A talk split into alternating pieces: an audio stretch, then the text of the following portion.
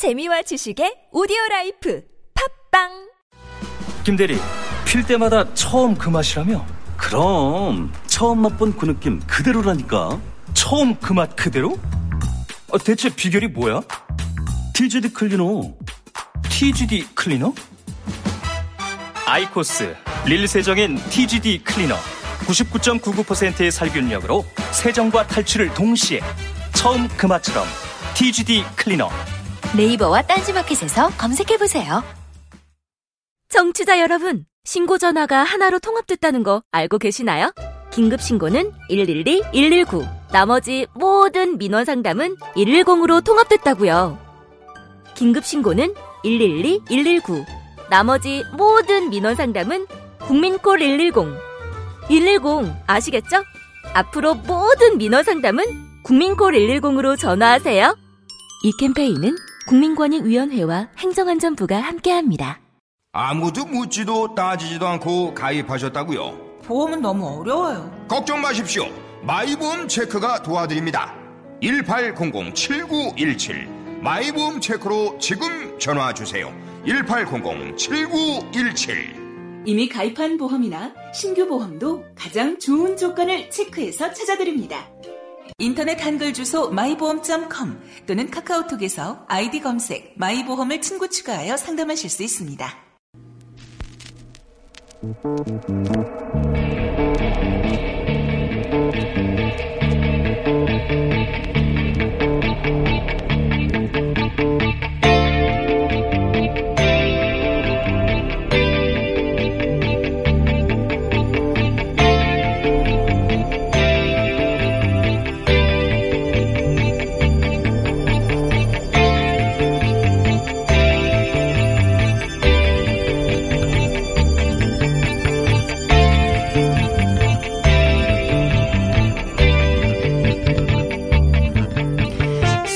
배치는 한미동맹의 결정이었다. 북한의 탄도미사일 위협으로부터 주한미군과 한국 국민을 보호하기 위해서 한국에 사드를 배치한 것이다. 따라서 북한의 탄도미사일 위협이 사라지게 되면 한국에 사드를 배치할 명분도 필요성도 없다. 미국 태평양 사령부 사령관이었던 해리 해리슨 주한 미국 대사 지명자가 현지 시간으로 지난 14일 미국 상원 외교위원회에서 열린 인준 청문회 때 한 말입니다. 마르코 루비오 공화당 상원의원의 질의에 응답하는 과정에서 나온 말인데요. 어, 해리스의 이 말 우리는 어떻게 해석을 해야 할까요? 그동안 한국에 배치된 사드는 사실상 중국 그리고 나아가서 러시아를 겨냥한 무기 체계로 알려져 있지 않았습니까? 해리스 지명자의 말대로 사드가 중국과 러시아를 향한 게 아니라면 그리고 또 북한의 핵 미사일 위협이 사라지게 되면 머지않아 우리 땅에서 사드가 떠나게 될 수 있을 것으로 보입니다. 중국의 사드 보복을 생각하면 그리고 경북 성주 군민들을 생각하면 우리로서는 참 잘 된 일이죠. 만약 우리 정부가 나서서 사드 배치 철회를 주장했다면 나라 안팎에서 얼마나 많은 잡음이 있었겠습니까? 그런 점에서 본다면 해리 해리스의 이 발언 참 다행입니다. 뉴스공장 새 알바 장윤선의 생각이었습니다.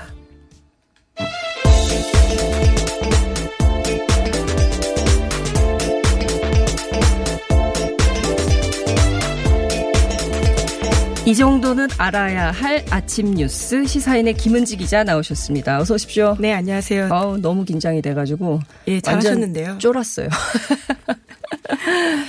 예, 지난주 어제까지 출장 다녀오셨다고 예, 들었어요. 어제 오후에 한국에 들어왔고요. 오자마자 네. 바로 공장으로 왔습니다. 어디 다녀오셨습니까? 네, 미국의 탐사 보도 관련해 가지고요. 네. 미국의 주요 도시들을 좀 갔었는데 네. 하필이면 그 기간이 북미 정상회담 기간이어서 음. 한국 기자여서 굉장히 관심도 많이 받았습니다.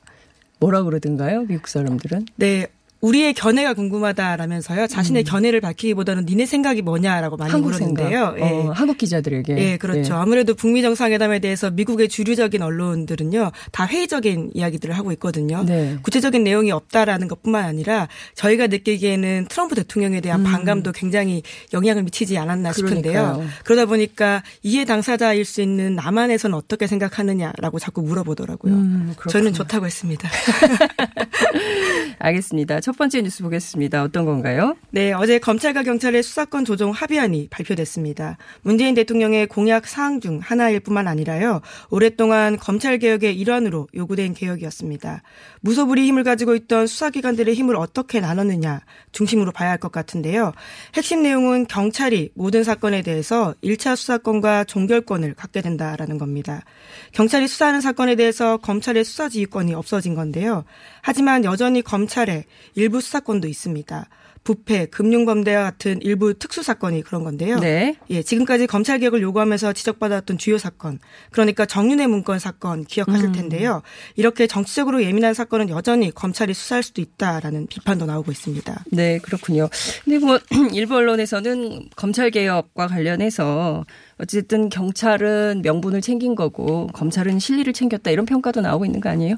네, 그러다 보니까 그런 말들이 나오고 있는 것 같은데요. 네. 어쨌건 간에 명시적으로는 검찰과 경찰의 동등한 수사 주체라는 이야기들 때문에 네. 명분이 있다라고는 하지만 여전히 검찰로서는 특수 사건들을 수사할 수가 있습니다. 그리고 음. 언론의 주요 관심을 받는 사건들이 다 하나같이 수- 특수 사건들이거든요. 그러니까요. 그러니까 전체적인 내용을 보면 뭐 센 사건들, 부패 범죄라든가 네. 경제 범죄라든가 선거 사범이라든가 이런 것들은 전부 관행대로 검찰이 수사를 맡기 때문에 경찰 입장에서 보면 이거 제대로 된 수사권 조정이냐 이런 비판도 나오는 것 같아요. 네, 그리고 사실 이거는 경찰 검찰을 떠나서 국민에게 어떻게 그렇죠. 예, 받아들여지느냐의 문제일 수 있을 텐데요. 이제까지 검찰이 가지고 있던 너무 많은 권한 때문에 생겼던 사건들이 꽤 많았습니다. 그러면서 검찰 개혁의 목소리들이 나왔던 건데요. 음. 네네. 음. 그와 합쳐서 봐야 될 것 같고요. 그리고 이번에 정부가 계속 강조하는 것은 고위공직자 비리수사처, 네. 그러니까 공수처 설치를 전제로 한다라는 거거든요. 음. 그렇기 때문에 검찰의 힘들이 또 거기서 빠질 수 있다라는 것들을 강조하고 있긴 합니다.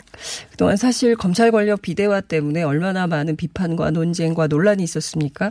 그것이 이번 기회에 사라지게 될지 한번 봐야 될 것 같긴 한데 어찌됐든 중요한 것은 입법 과정 아니겠어요? 이제 국회로 이제 이게 가져가야 되는데 어떻게 될까요? 네.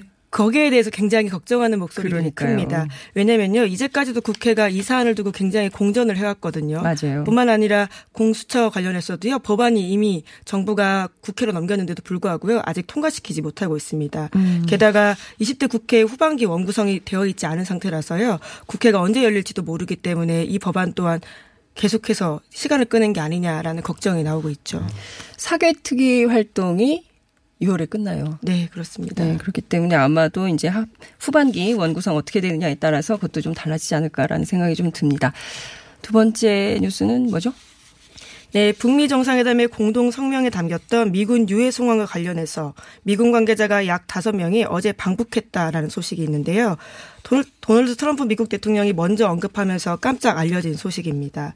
트럼프 대통령은 현지 시간으로 20일에 공화당 지지자 유세 연설에서 이렇게 이야기했는데요. 네. 우린 위대한 전사자 영웅들의 유해를 돌려받았다.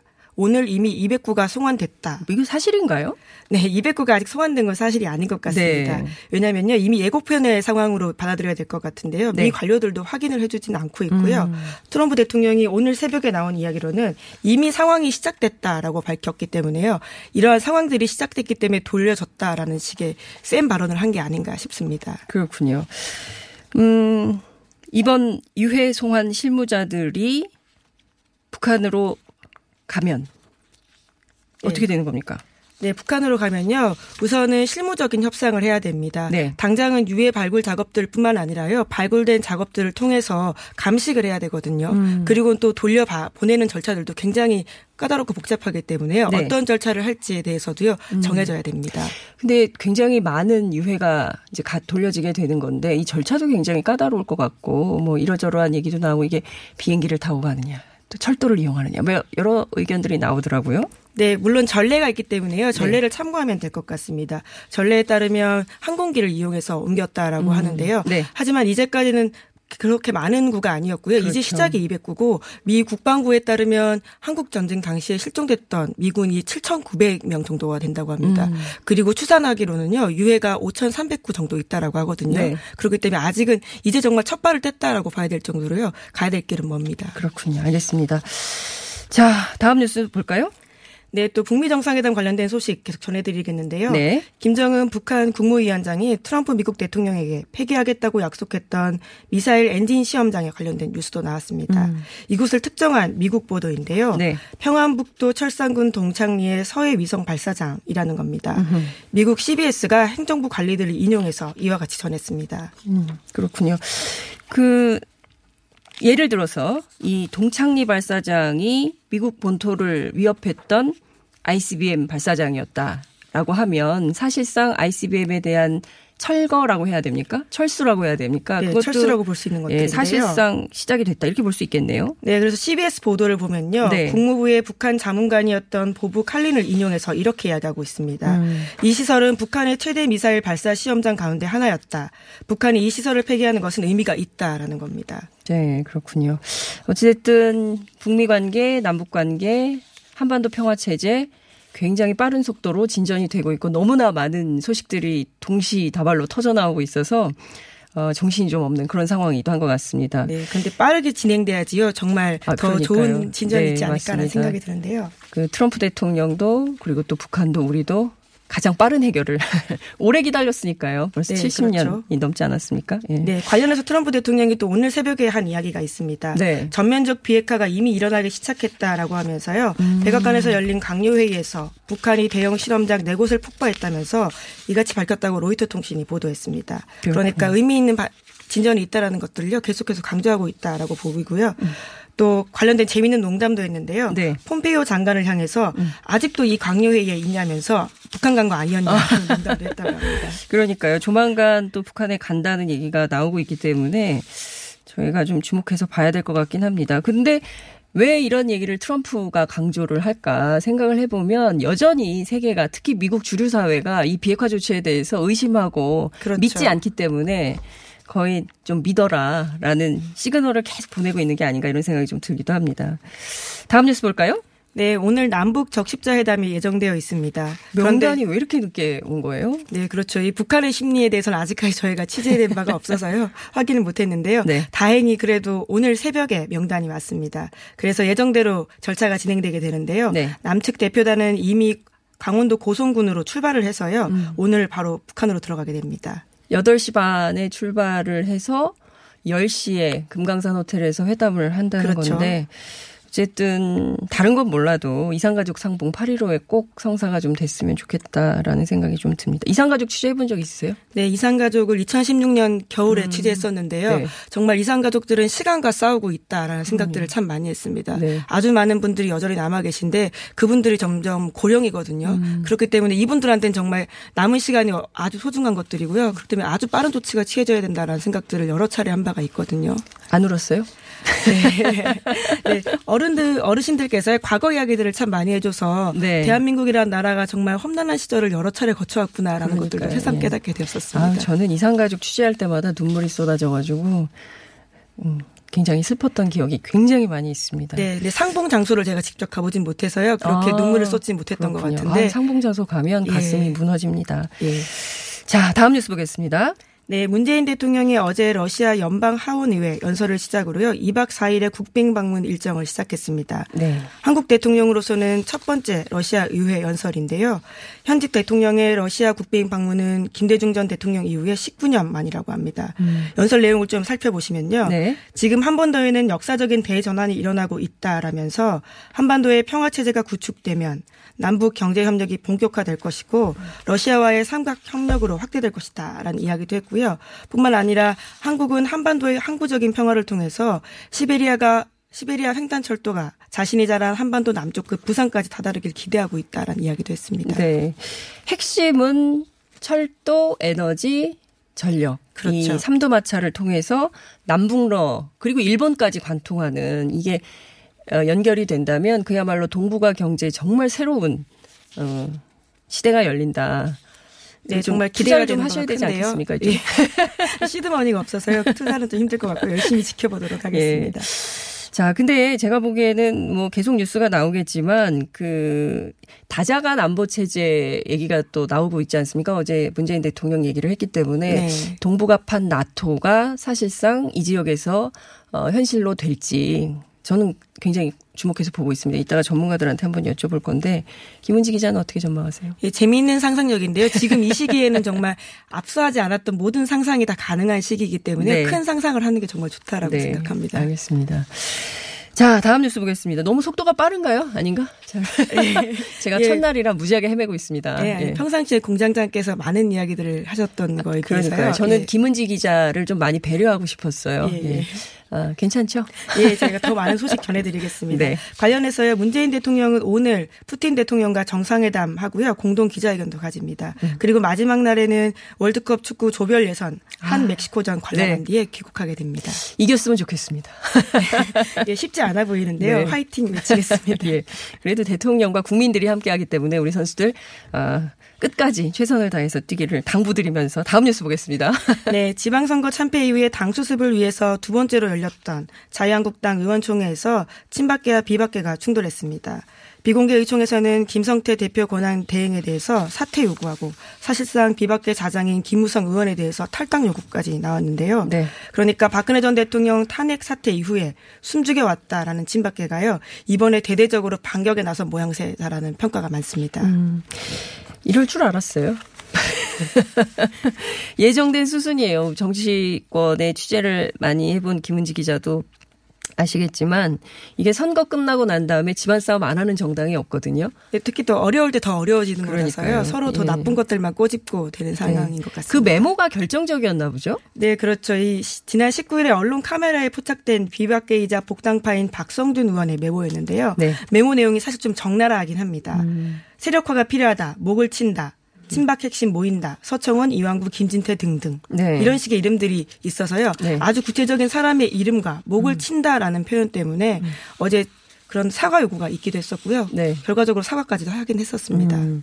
근데 어찌됐든 그 자유한국당의 경우에는 그 목을 친다 이런 표현이 굉장히 과격하고 어렵기도 하지만 제가 보기엔 내용상 본인들이 스스로 좀 정리하고 결자해지하는 모습을 좀 보여주는 게 보수 유권자들, 보수를 지지하는 보수 당은 굉장히 어렵게 됐지만 보수 유권자들은 여전히 존재하는 거 아니겠습니까? 그렇죠. 예. 보수 유권자들을 생각하면 정말 새롭게 좀 다시 한번 출발해 보는 모습을 보여야 되는데 무릎만 꿇는다고 되는 일이 아니지 않습니까? 네, 그렇죠. 지금 여전히 유권자들이 느끼기에는요, 제대로 된 사과나 성찰과 반성을 하고 있지 않다라는 건데요. 그게 네. 사실은 2016년 탄핵 때부터 지속되어 왔던 그들의 음. 진정한 반성 아니, 반성이 없었다라는 느낌이 아닐까 싶습니다. 그러니까요. 제가 보기에는 아직 갈 길이 멀다라는 생각이 좀 듭니다.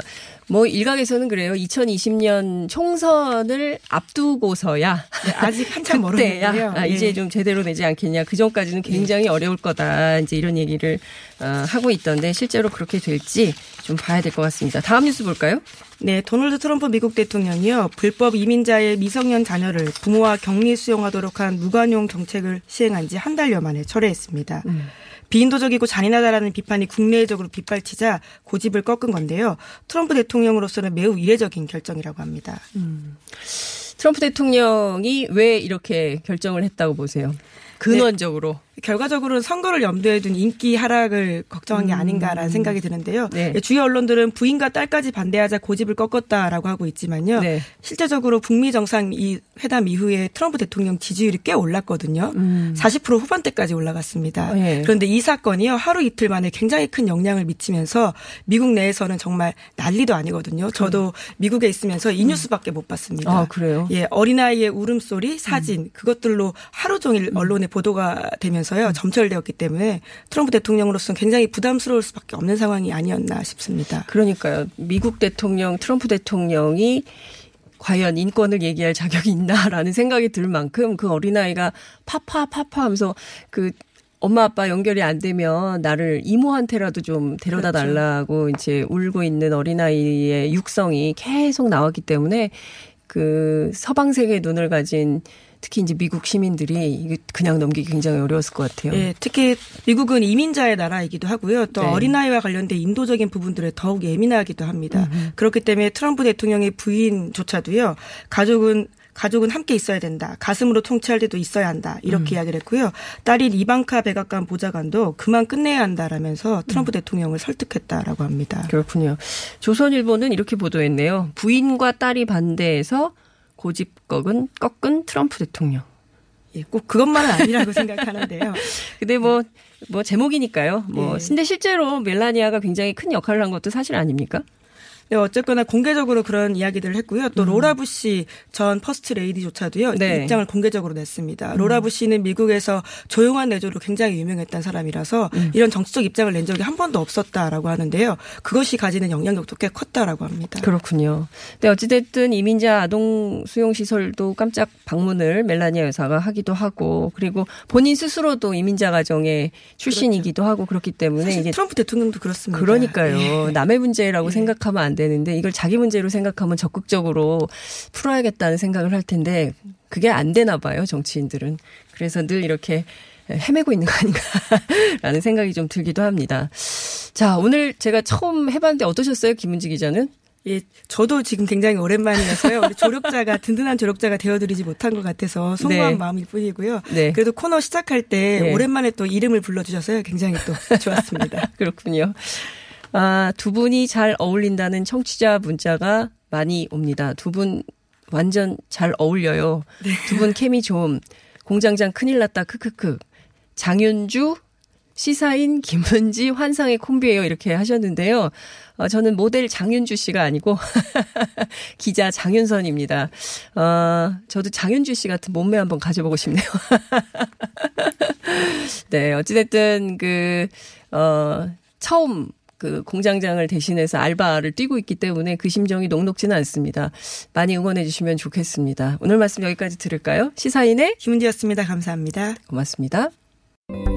안녕하세요. 저희는 네이버 카페 두 바보의 재무설계 이야기를 운영하고 있는 방가 이가입니다. 재무설계라고 하면 돈이 많은 분들만 받는 서비스라고 생각하시나요? 그렇지 않습니다. 사람마다 꿈의 크기가 각기 다른 만큼 그에 꼭 맞는 계획을 세우는 것이 재무설계입니다. 꿈에 한 발짝 더 다가가실 수 있도록 당신만의 재무 맞춤 옷을 디자인해드리겠습니다. 우직하고 정직하게 일하는 친구 두바보를 네이버에서 검색해주세요. 차량용 핸드폰 거치대야? 응, 조인트라고 투임에서 새로 나왔는데 얼마나 편한지 몰라. 동생은 인터넷 강의 볼 때 태블릿 거치대로 쓰고 우리 엄마는 요리할 때 레시피 보는 용도로 쓰기도 해. 조인트라고? 응, 우리 아빠는 골프 스윙 연습할 때도 셀카 거치대로 쓰시던걸? 그러면 나도 헬스 할 때 셀카 거치대로 쓸 수 있겠네. one, two, three 할 때 two, 힘 세다 할 때 힘, 투, 힘. 네이버에 투 힘을 검색해보세요. 하루에 두 번씩은 꼭 간 것 같아요. 속이 굉장히 편해진 것 같아요. 휴지에도 하나도 안 깔끔하게 끝나더라고요. 그만 누고 싶은데도 이제 계속 나오더라고요. 눈 뜨니까 바로 화장실 가고 싶더라고요. 양은 감당이 안 되더라고요. 너무 많아가지고.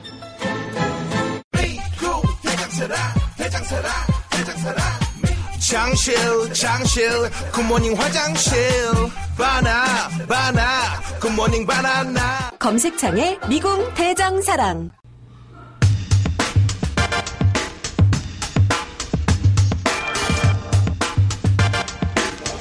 네, 문재인 대통령이 20년 만에 러시아를 국빈 방문했지요.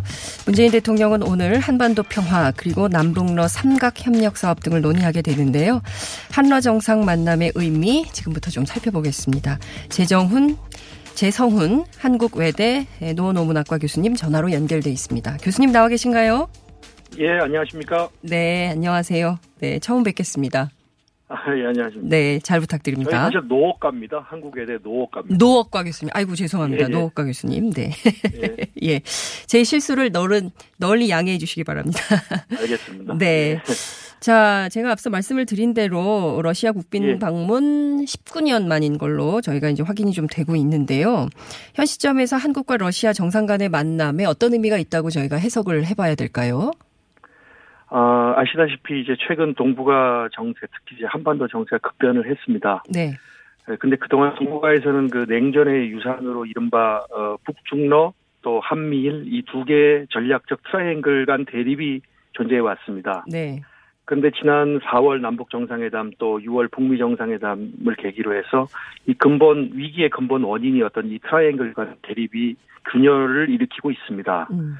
어, 이런 상황에서 이 두 트라이앵글을 교차하는 한, 한러 정상회담. 네. 이것은 양국의 인식 공유 또 이제 관계 강화를 통해서 동북아의 지정학적 구도를 또 새로운 패러다임으로 전환시키는데 기여할 수 있을 것이라고 생각합니다. 네.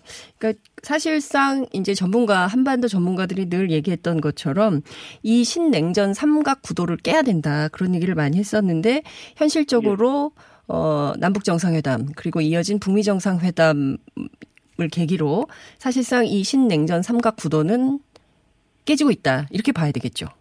예, 예. 네. 그리고 그런, 어, 균열을, 네. 어, 새로운 패러다임으로 인도하기 위해서는 이 두 트라이앵글을 교차하는 한러 정상회담이 중요한 의미를 가질 수 있습니다. 이 새로운 패러다임의 구성은 어떤 방식으로 생길까요? 뭐 문재인 대통령 남북러라는 말씀도 하셨는데요. 아, 예. 새로운 패러다임은 동북아에서 이제 예, 기존의 동맹 체제가 해체되고, 네. 어, 동북아 또 한반도를 중심으로 해서 다자 안보 체제의 형성으로 결국 이행하게 될 것입니다. 아, 다자 안보 체제요? 예. 동북아 다자 안보 체제 말씀하시는 겁니까? 예, 그렇죠. 네. 육자회담 틀 내에서 가동됐던 9.19 공동합의에서 2005년 9.19 공동합의에서 합의했던 바로 그거 말씀하시는 건가요? 예, 그렇습니다. 네. 결국 이제 어, 기존의 동맹 체제는 낡은 것이 될 것입니다. 네. 북한의 핵 문제가 해결되고 어 그렇게 되면 어 새로운 패러다임을 이행할 수밖에 없을 겁니다. 음, 그렇군요. 어쨌든 예. 그 육자회담 틀 안에서 유지됐던 동북아 다자 안보 체제 시스템으로 갈 수밖에 없다라는 것을 강조한 걸로 저희가 좀 이해를 하겠는데요. 네. 근데 지난 시기 쭉 진행된 과정을 보면 이른바 러시아 패싱 뭐 이런 것을 우려하는 신문 기사 보도들이 굉장히 많이 나오지 않았습니까? 실제 러시아에서는 이 문제를 어떻게 해석하고 바라보고 있던가요? 어, 러시아 입장에서 사실 가장 중요한 것은 한반도의 전략적 안정입니다. 그리고 이를 통해서 이제 자국의 극동 개발에 호의적인 주변 여건을 확보하는 겁니다. 그래서 남북 정상회담 직후에 그 모르골로프 러시아 외무차관이 네. 러시아는 평화협정에 참여자가 아니다 이렇게 언급한 바가 있습니다. 러시아는 그 한반도 문제 해결을 위해서 북미 간 협상의 핵심이라는 것을 부정하지 않습니다. 네. 어, 그, 그런 의미에서 러시아 패싱을 지나치게 우려하는 것도 또 우리 스스로를 제약하는 것일 수 있습니다. 이제 적어도 이제 1990년대 중반부터 러시아는 동북아 문제에 있어서는 중국의 또 주도권을 인정해왔고 또 중국과 협의 없이 앞서 나가려 하지 않았습니다. 네. 작년에 이제 러시아가 북미 간 중재를 적극적으로 시도했는데요. 네. 그때도 중국과 비핵화 로드맵을 합의한 이후였습니다. 어, 그래서 제가 면 네. 러시아의 그러면 이제 비 한반도 비핵화 프로세스에서 러시아의 진정한 역할이 무엇이냐라는 네. 질문을 할 수 있는데요. 예. 그, 그 역할은 이제 그 본격적인 그 프로세스의 진전이 시작될 때 이제 필요할 것입니다. 다시 말해서 유엔 안보리에서 대북 제재의 단계적 완화, 음. 또 북한의 체제 보장 보장에서 네. 러시아의 협조가 필요할 것입니다. 음. 또 철도 연결, 가스관 건설, 전력망 연계 등이 남북러 3자 경제 협력은 북한의 이 인프라 현대화에 또 기여할 수 있을 것입니다. 네. 예. 그러니까 지금 교수님 뭐 중요한 말씀을 몇 가지를 쭉 해주셔서 제가 하나하나 좀 나누어서 여쭤보고 예. 싶은데요. 우선 그 이제 한반도 프로 한반도 비핵화 프로세스에서 이제 러시아가 상당히 역할을 하게 될 거다. 특히 이제 유엔 안보리 대북 제재 어 가 해결되는 과정에서 상당히 역할을 하게 될 거다라는 말씀을 좀 주셨는데 예, 예. 일종의 북미 대화 촉진자 역할을 중국과 러시아가 함께 할 수 있게 될 거다 이런 전망이신 건가요? 북미 대화의 촉진보다는 네. 이 북한의 체제 보장에 있어서 단순히 미국의 일방적인 국가 대 국가의 보장으로만 이건 담보될 수가 없을 겁니다. 예. 결국엔 유엔 안보리의 결의가 필요할 수 그렇죠. 있는 것이고 또 주변국들이 이 공동으로 합의하고 또 각국의 의회의 비준을 받아야 될 수도 있습니다. 음. 예, 그런 아마도 북한은 더 철저한 그런 안전 보장책을 요구할 가능성이 높습니다. 아.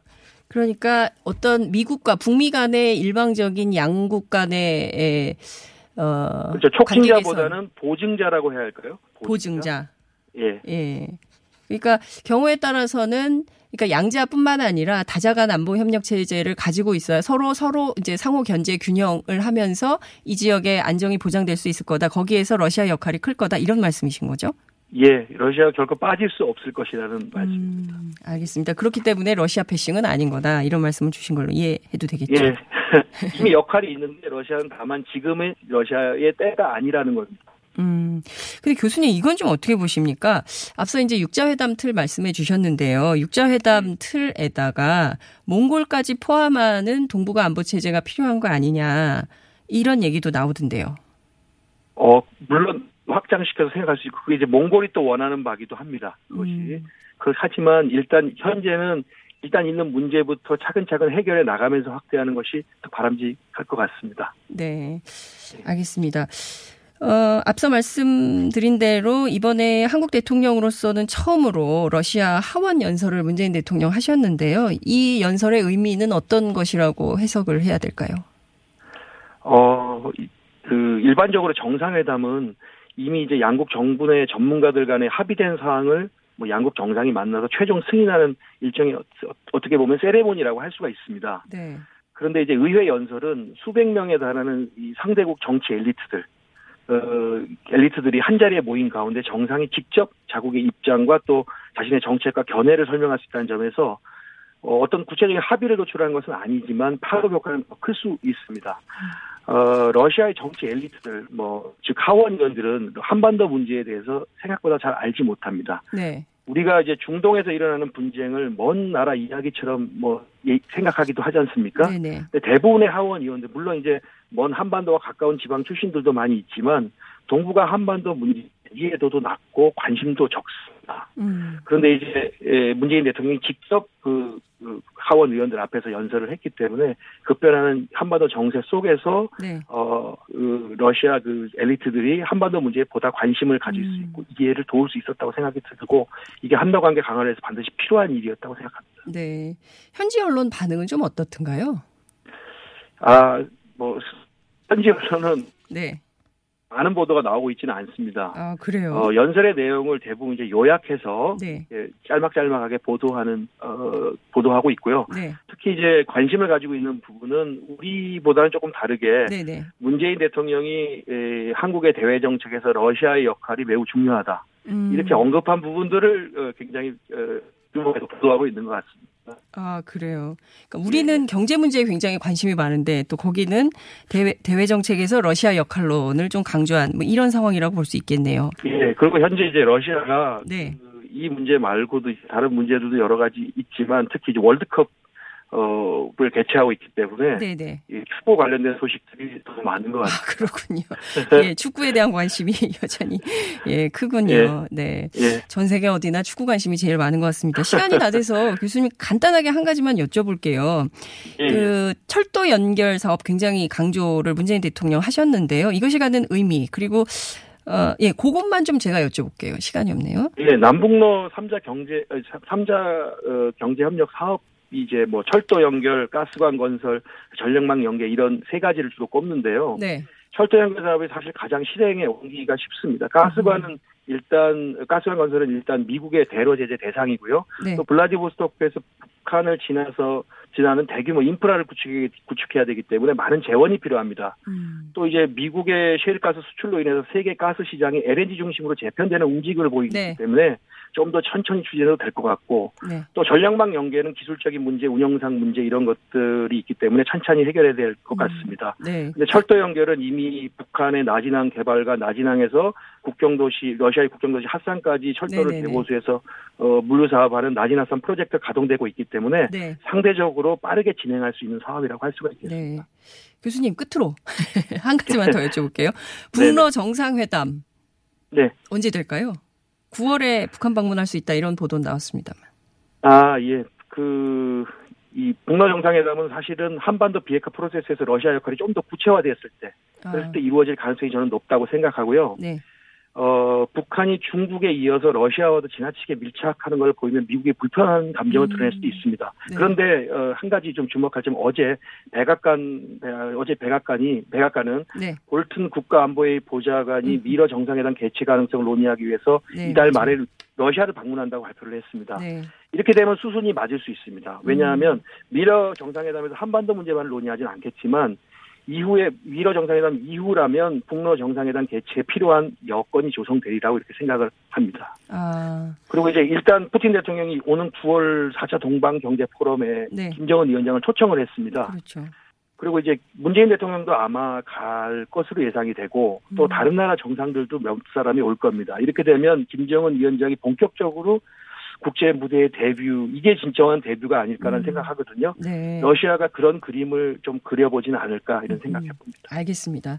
교수님 오늘 말씀 여기까지 듣겠습니다. 고맙습니다. 네, 감사합니다. 네, 지금까지 한국외대 노업과 재성훈 교수와 함께했습니다.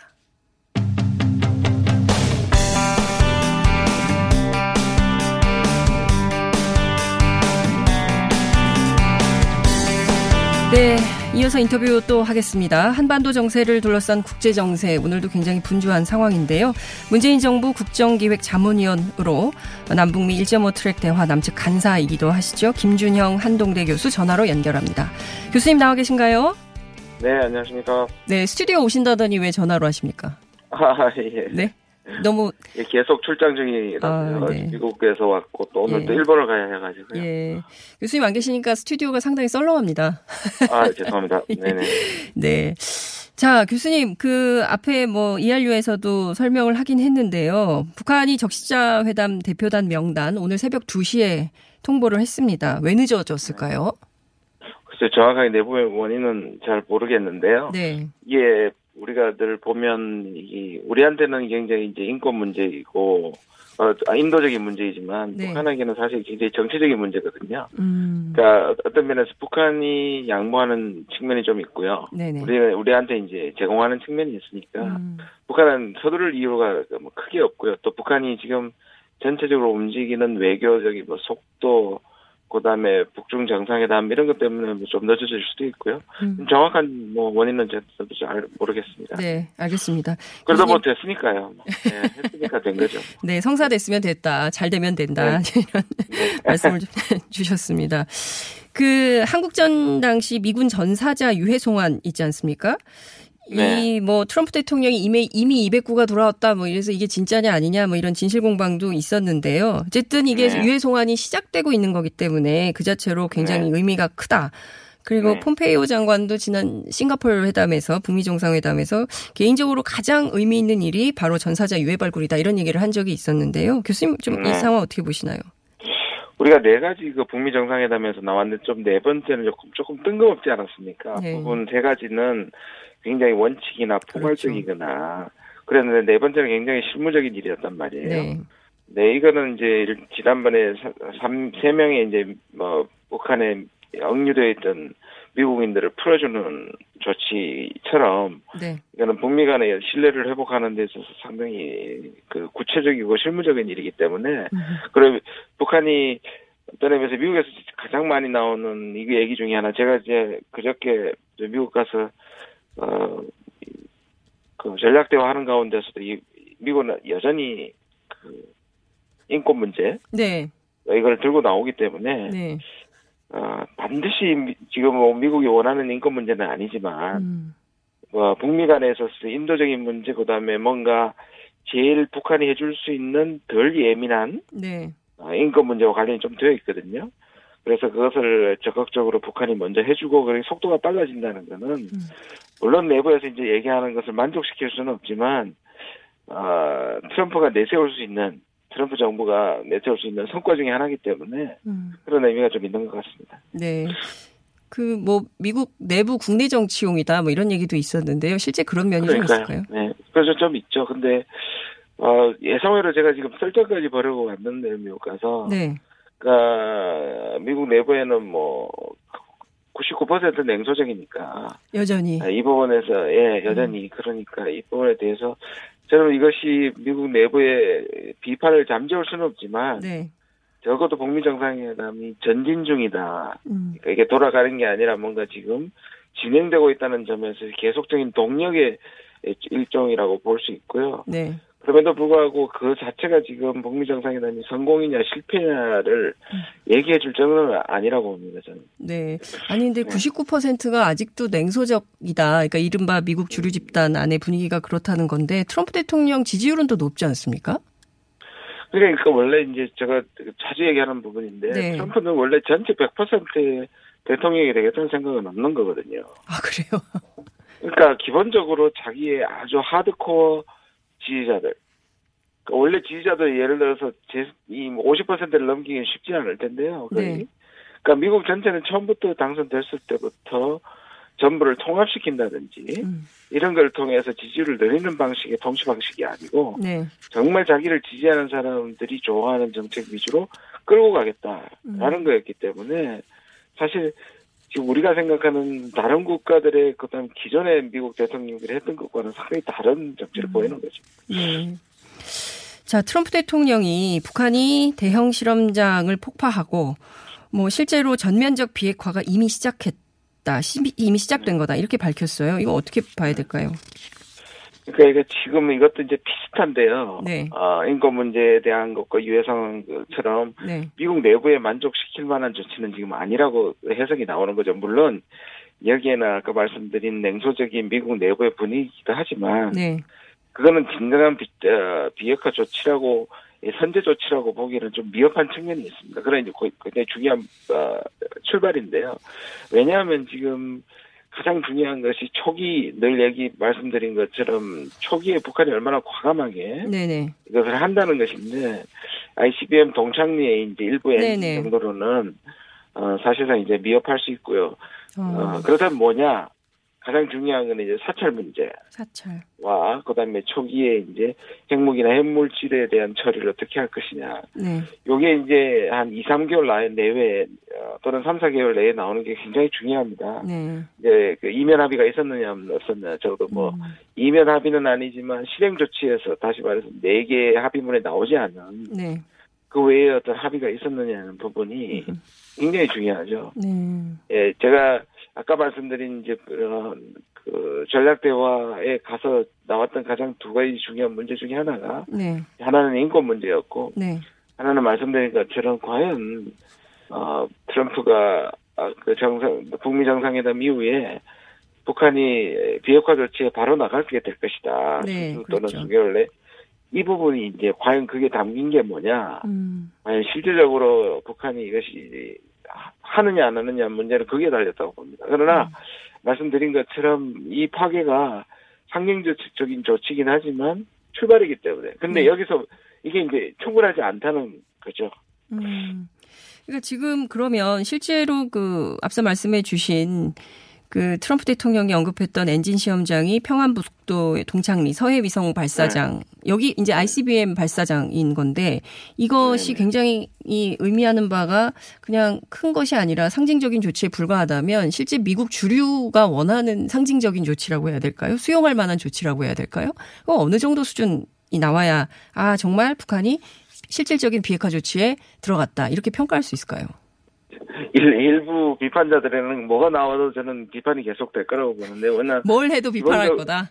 예, 저는 그렇게 보는데요. 네. 그럼에도 불구하고 일반적으로 객관적으로 네. 트럼프를 불신하거나 아, 북한을 악마하는 음. 아, 일부 강경론자들 제외했을 때, 아, 이 정도는 부- 미국 이, 어, 이번에 북한의 비핵화의 전정성을 확인해 줄 수 있는 부분은 아무래도, 어, 금정 절차일 겁니다. 그래서 이 사찰 문제를 북한이 얼마나 이제 수용을 하느냐.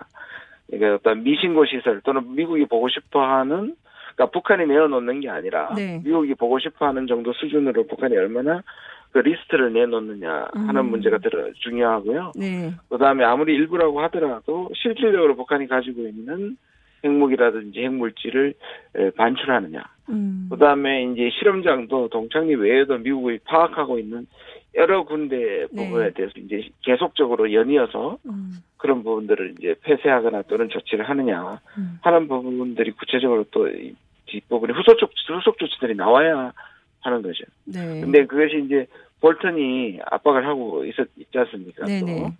그러니까 그 부분도 결국 이제 그 거기에 대한 조기 선제 조치, 조기 조치, 아까 말씀드린 수개월 내에 시작되어야 되는 조치인 네. 거죠. 음.